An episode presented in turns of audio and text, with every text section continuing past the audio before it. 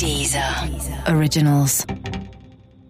O Day One, para mim, é o dia onde você tem a tua primeira chamada para alguma coisa que é muito forte dentro de você, que te leva, pode ser da vida pessoal, pode ser da vida profissional, mas te desperta para a tua grande paixão de vida. Eu sou Sofia Esteves, tenho 56 anos de idade, sou psicóloga e sou fundadora do grupo Companhia de Talentos e do Instituto Ser Mais.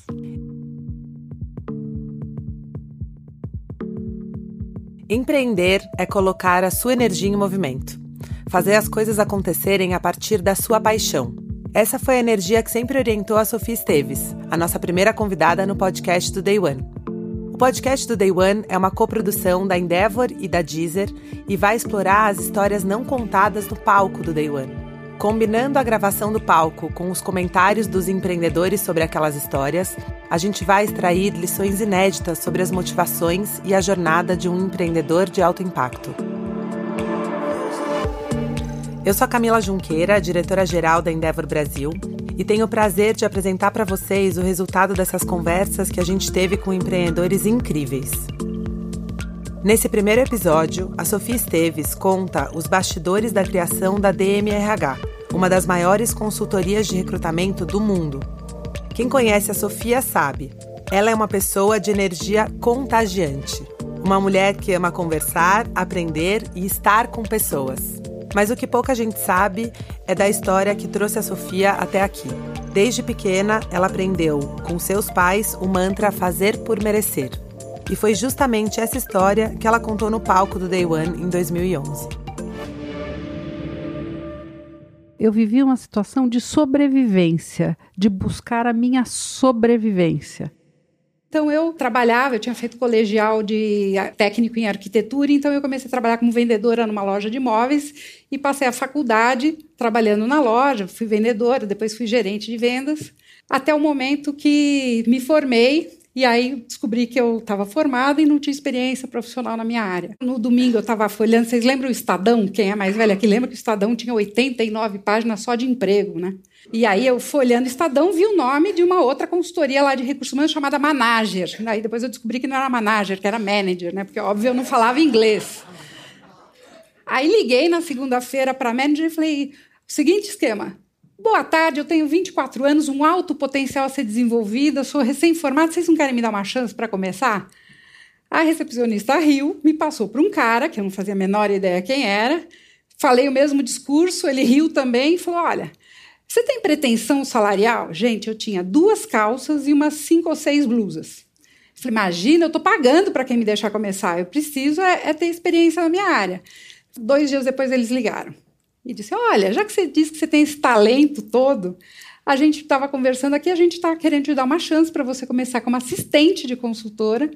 E se você for tão talentosa, mesmo daqui a um tempo você passa para consultora, daqui a uns 3, 4 meses, senão você vai ficando como assistentezinha. Gente, eu só tinha 2 chances, vocês concordam? Ou eu mandava ele para aquele lugar, ou eu mostrava para ele quem eu era. E eu resolvi topar o desafio.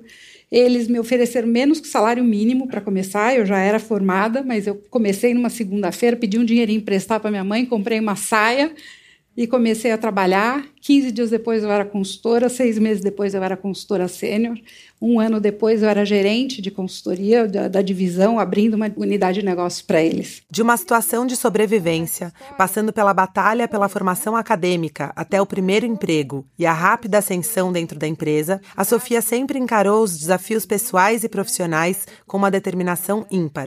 Com a Sofia não tinha tempo ruim, tinham apenas obstáculos a serem superados através do seu talento. Eu fazia o trabalho de envelopar currículo de candidatos que as empresas passavam as vagas para a gente e mandar pelo correio, só que eu achava um absurdo mandar a experiência profissional das pessoas pelo correio. Então, quando dava, as pessoas topavam e colocava uma sainha, pegava um ônibus e ia entregar pessoalmente aqueles currículos. Eu adoro essa passagem da Sofia. Pode parecer algo muito simples, mas quando ela ia até o cliente e entregava os currículos pessoalmente, ela mostrou uma característica muito presente em diversos empreendedores, o inconformismo, aquela vontade de fazer melhor sempre. Ela percebeu que tinha uma maneira melhor de fazer aquela função e decidiu fazer diferente. Claro que nem sempre é fácil mudar processos dentro de uma empresa, mas para mudar é preciso não se conformar. É preciso ter atitude. Na vida de um empreendedor, é importante também entender que a evolução acontece um passo de cada vez, mesmo que isso signifique que a sua sala seja num banheiro. A minha sala, gente, na Manager, era um banheiro.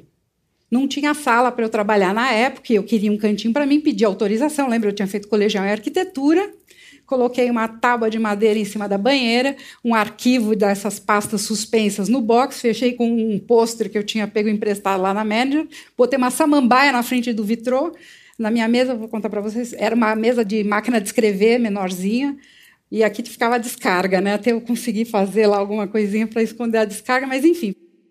O medo, ele não existia. O que existia era o desejo enorme de conquistar e eu acho que, sem dúvida nenhuma, era uma confiança de que eu podia. Era uma confiança muito grande em mim mesma de que eu ia e fosse num banheiro, fosse num quintal, numa garagem, eu ia fazer as coisas acontecerem. Conquistar um banheiro para ter uma sala, para mim, era uma baita conquista. Tanto que eu fiz ele ser disputado por todo mundo depois, porque era um lugar aconchegante, acolhedor, que eu coloquei cada coisinha lá. De uma pessoa que não tinha dinheiro para nada, conseguiu fazer daquele banheiro um lugar que tinha vida. Eu não tinha nem tempo, na realidade, eu estava tão focada em sobreviver que eu não tinha nem tempo, eu não tinha nem consciência, talvez, do que era ter medo. Eu precisava realizar, eu tinha uma potência, eu acho que tenho até hoje dentro de mim, do fazer, do buscar, do me desafiar. Então, a minha busca sempre, desde muito criança, foi me desafiar. Eu sempre pus muito amor naquilo que eu faço e isso às vezes cansa porque é muita energia, muita paixão que você coloca em tudo, então é tudo muito com muito impacto, mas é isso que me mobiliza. Foi essa mesma energia que levou a Sofia a sair da carreira corporativa para abrir seu próprio negócio. Depois desses anos trabalhando na Manager e de uma outra experiência profissional com recrutamento e seleção, na véspera do Natal de 87, ela estava em busca do que seria o seu próximo desafio. Meu irmão me convidou, fui com meu irmão passar o Réveillon na praia com ele, conheci aí duas pessoas entraram na minha história ao mesmo tempo. A Enísia, que tinha uma clínica psicológica do bairro do lado dos meus pais, ela me convidou para ir conhecer a clínica dela quando eu voltei para São Paulo. Ela disse, olha, tem uma salinha aqui para alugar, você quer alugar essa salinha? Eu falei, não tenho jeito nenhum para ser psicóloga clínica, obrigada, né? No mesmo dia eu fui para casa e toca meu telefone, era um diretor de recursos humanos, o Cláudio Macedo, que era diretor de uma grande empresa nacional, me convidando para fazer um processo de recrutamento e seleção para a empresa dele. Aí eu falei, mas olha, eu tenho 2 anos de experiência profissional, contrata a empresa que eu trabalhava. Ele falou, não, você não entendeu, eu gosto como você pensa RH, menina. Monta o teu negócio porque vai dar certo. Você vai ter sucesso. Você pensa em RH de um jeito diferente. Eu fiquei com aquilo na cabeça, pareceu aquela nuvenzinha, sabe? Com a salinha da menina. Fui lá e aluguei a sala. Comprei uma mesa, 3 cadeiras de curvim, caramelo, mesa cerejeira. E aluguei uma máquina elétrica e comecei a fazer o projeto. Pedi para ele 15 dias para poder montar uma estrutura, para poder atender, fazer uma metodologia que eu pudesse acreditar. Ele topou. Esse dia foi o Day One da minha empresa, né? Dia 18 de janeiro de 88. Nascia ali a DMRH, que hoje é chamada de Grupo Companhia de Talentos, uma consultoria com mais de 30 anos que transforma a vida das pessoas quando o assunto é carreira, seleção e desenvolvimento de talentos no Brasil e na América Latina. Fiz esse trabalho para o Cláudio Macedo, deu certo, ele deu um segundo projeto, me indicou para uma segunda empresa que me passou 13 projetos em 3 meses, aluguei a salinha do lado da minha, que tinha vagado também na clínica. Em 6 meses eu aluguei o primeiro escritório, que eu achava que eu nunca ia ter o dinheiro para pagar aquele aluguel, montei sozinha as mesas, enfim, era tudo super contadinho. O que a Sofia não sabia é que naquele momento ela enfrentaria a sua primeira grande crise. Collor marcou a vida de todos nós, porque ele deixou todo mundo com 50 cruzeiros no bolso, né? 50 cruzeiros na época, isso, eu montei a DM em 88, isso nós estamos em março de 90. Fiquei desesperada, como é que eu ia fazer? Eu não tinha dinheiro para nada, ainda não tinha uma poupança guardada, e há pouco todo mundo tinha perdido a sua poupança também. Pra vocês terem uma ideia de como foi grave, eu estava naquele dia fazendo 17 projetos, 12 foram suspensos só no período da manhã. E você? Se estivesse na pele da Sofia, faria o quê? Desistiria? Venderia a empresa ou talvez demitiria o time até a crise passar? Enquanto a Sofia pensava no que fazer, ela recebeu uma ligação. O José Augusto Minarelli, que já era um consultor muito famoso, que fazia recolocação de profissionais, fazia outplacement, já tinha me conhecido. E ele ligou no escritório e falou, olha, Sofia, estou te ligando, porque eu estava aqui sentado e eu imaginei que essa é a tua primeira crise, então senta aí que eu tenho alguns conselhos para te dar. E me falou, olha, não tenha vergonha de pagar duplicata em cartório, todo mundo um dia passa por isso. Não é hora de você chorar, é hora de você dar o ombro para o teu cliente chorar. É hora de você fazer trabalho de graça, se precisar, para aqueles clientes que te acompanharam nesses 2 anos. Então, cabeça erguida e vai em frente. Foi o que eu fiz. Ali, naquele momento, a Sofia extraiu a sua primeira grande lição. Em momentos de crise, a energia da empreendedora é ainda mais necessária para manter a empresa a pleno vapor. A Leila, que é empreendedora Endeavor e fundadora do Beleza Natural, costuma dizer que a força da líder é tão grande que uma sobrancelha levantada pode mandar uma mensagem para a empresa inteira. Por isso, saber dosar essa energia também é fundamental para a própria empreendedora se manter em equilíbrio. Fique com a gente. Depois dessa mensagem, a gente volta com mais Day One. Pai pagodeiro, mãe funkeira, filho hippie e filha gótica. Dividir uma casa não é fácil, ainda mais quando cada um tem um gosto diferente. Por isso, com o Plano Família da Deezer, todo mundo da sua casa pode ter um perfil particular, escutando só aquilo que tiver vontade. Ninguém atrapalha ninguém. Ou seja, por apenas R$ 26,90, você tem direito a 6 contas diferentes, além de vários benefícios, como um flow diferente por perfil. Bom, né? Então assine o Plano Família da Deezer. A Sofia acabou de contar como nos anos 90 ela passou pela sua primeira crise. Mas só em 2015, muitos anos depois daquela experiência, a Sofia entendeu o que significa, de fato, ter uma crise. Olha, foi um grande day one para mim, porque nós estávamos olhando o cenário de Brasil, foi final de 2015, e, assim, o número de pessoas que estavam sendo demitidas... Eu trabalho com recursos humanos, eu trabalho com recrutamento e seleção e desenvolvimento de pessoas. E, naquele momento, o meu telefone não parava de tocar, de pessoas pedindo orientação de carreira, aquele papo gostoso de carreira, porque sabia que eu ia colher. E, do outro lado, as próprias empresas também, muito as áreas de recursos humanos ansiosas, angustiadas também, porque rumos tomarem naquele momento difícil que o Brasil estava vivendo, né? Não só o Brasil estava vivendo, as outras empresas estavam vivendo, mas a minha empresa também estava vivendo. Eu também estava com as minhas angústias de que para onde o Brasil estava indo. E naquele momento, assim, eu não tinha tempo, para ser bem franca aqui, de fazer xixi. Eu entrava numa sala e saía de outra sala e todo mundo que me ligava eu dizia assim, encaixava aqui, encaixava lá. Então foi uma sobrecarga muito grande.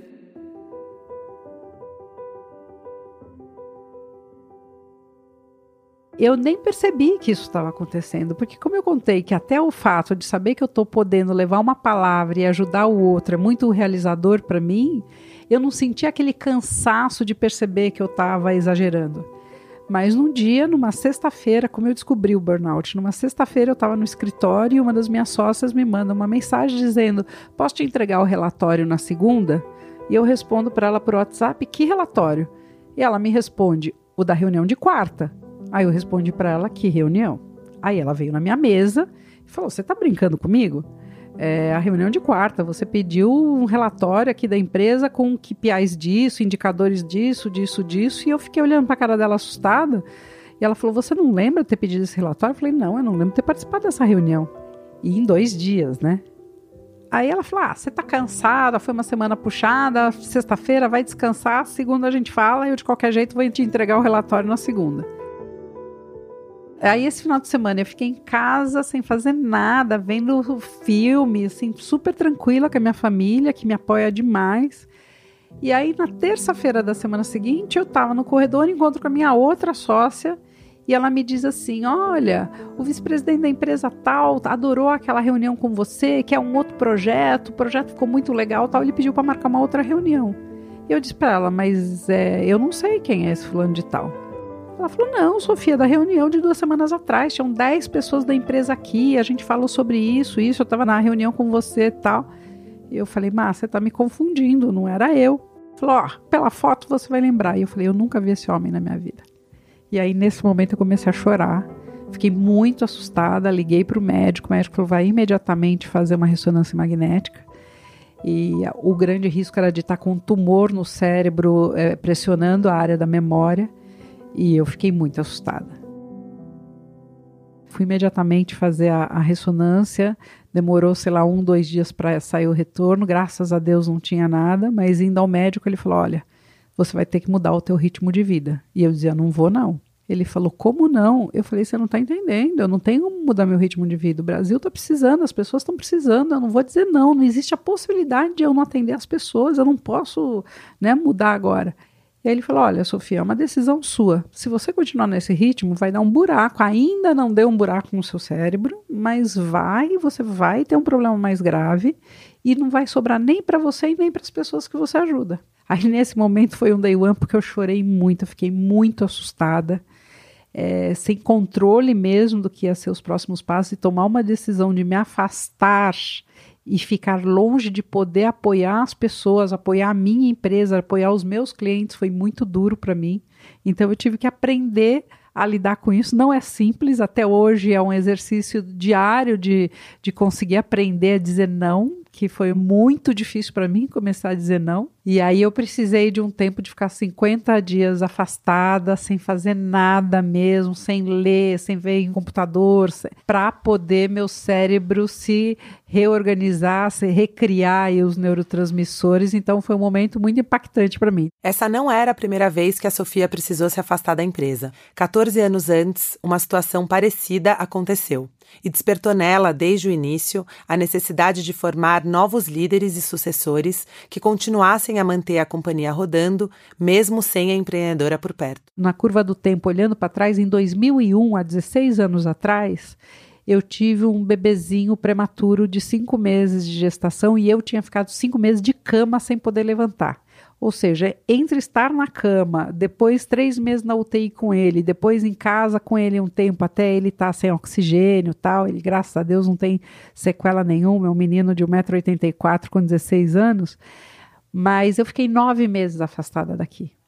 E foi um medo muito grande, porque eu dizia assim, eu não estou lá, não vai sobreviver. Foi, de novo, uma consciência da minha onipotência, assim, eu percebi que eu tinha onipotência e que sem mim isso aqui não ia andar. E quando eu voltei para cá 9 meses depois, a empresa estava melhor do que eu tinha deixado. Porque as pessoas que já estavam nessa trajetória comigo, nessa jornada comigo, tinham feito de tudo. E aí eu fiz uma pergunta que foi um dia muito marcante para mim. Eu perguntei para a Lara, que é a minha sócia mais antiga, está comigo há 28 anos. Falei, mas Lara, você nunca me ligou para perguntar nada? Vocês não tiveram pepino nesses momentos, tal? E ela disse assim, mas não precisava te ligar.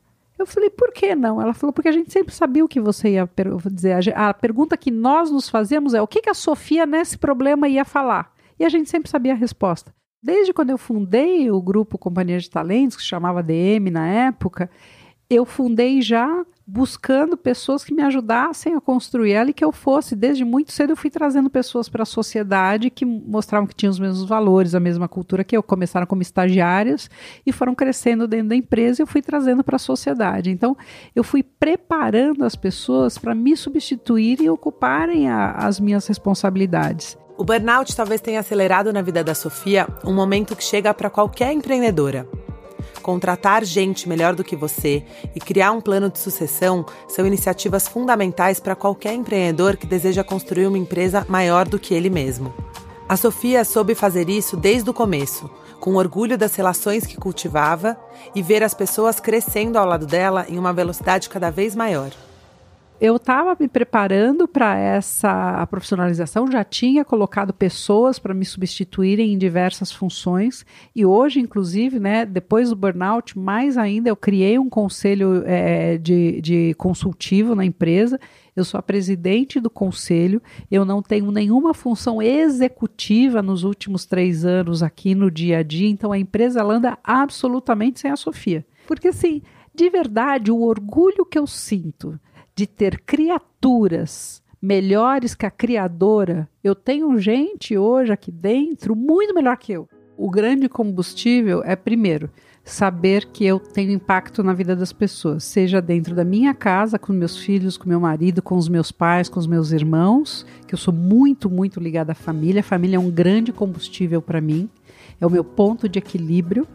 e que eu tenho muito impacto nas coisas que eu faço, seja aqui nas minhas empresas, seja nos conselhos de administração que eu faço parte em outras empresas, na minha ONG, que só no ano passado foram 2.500 jovens de altíssima vulnerabilidade social, pequenas Sofias que tinham histórias difíceis, como a Sofia, que a gente está lá hoje podendo dar, da mesma forma que eu tive oportunidade de mãos me ajudarem a poder me encontrar e crescer, o Ser Mais está lá ajudando esses jovens todos os anos a encontrar o seu primeiro emprego, a capacitá-los a acreditar no seu autoconhecimento, trabalhar a sua autoestima, trabalhar a descoberta do seu talento. Então, isso para mim é um grande combustível. É saber que as minhas realizações interferem na vida das pessoas e levam as pessoas para encontrar suas realizações. Ouvir a Sofia contando a sua história e ver como ela lidera o time no dia a dia é uma das maiores lições para qualquer empreendedor. Essa paixão que ela carrega pelas pessoas e a preocupação em construir um negócio duradouro são apenas alguns dos exemplos que a gente conseguiu extrair nessa conversa. E é isso que nos faz ter cada dia mais orgulho de tê-la como mentora aqui na rede da Endeavor. Faz parte da nossa missão como Endeavor levar adiante exemplos como o dela, de empreendedoras com energia alta e alta capacidade de execução, que multiplicam o próprio impacto pela força do exemplo.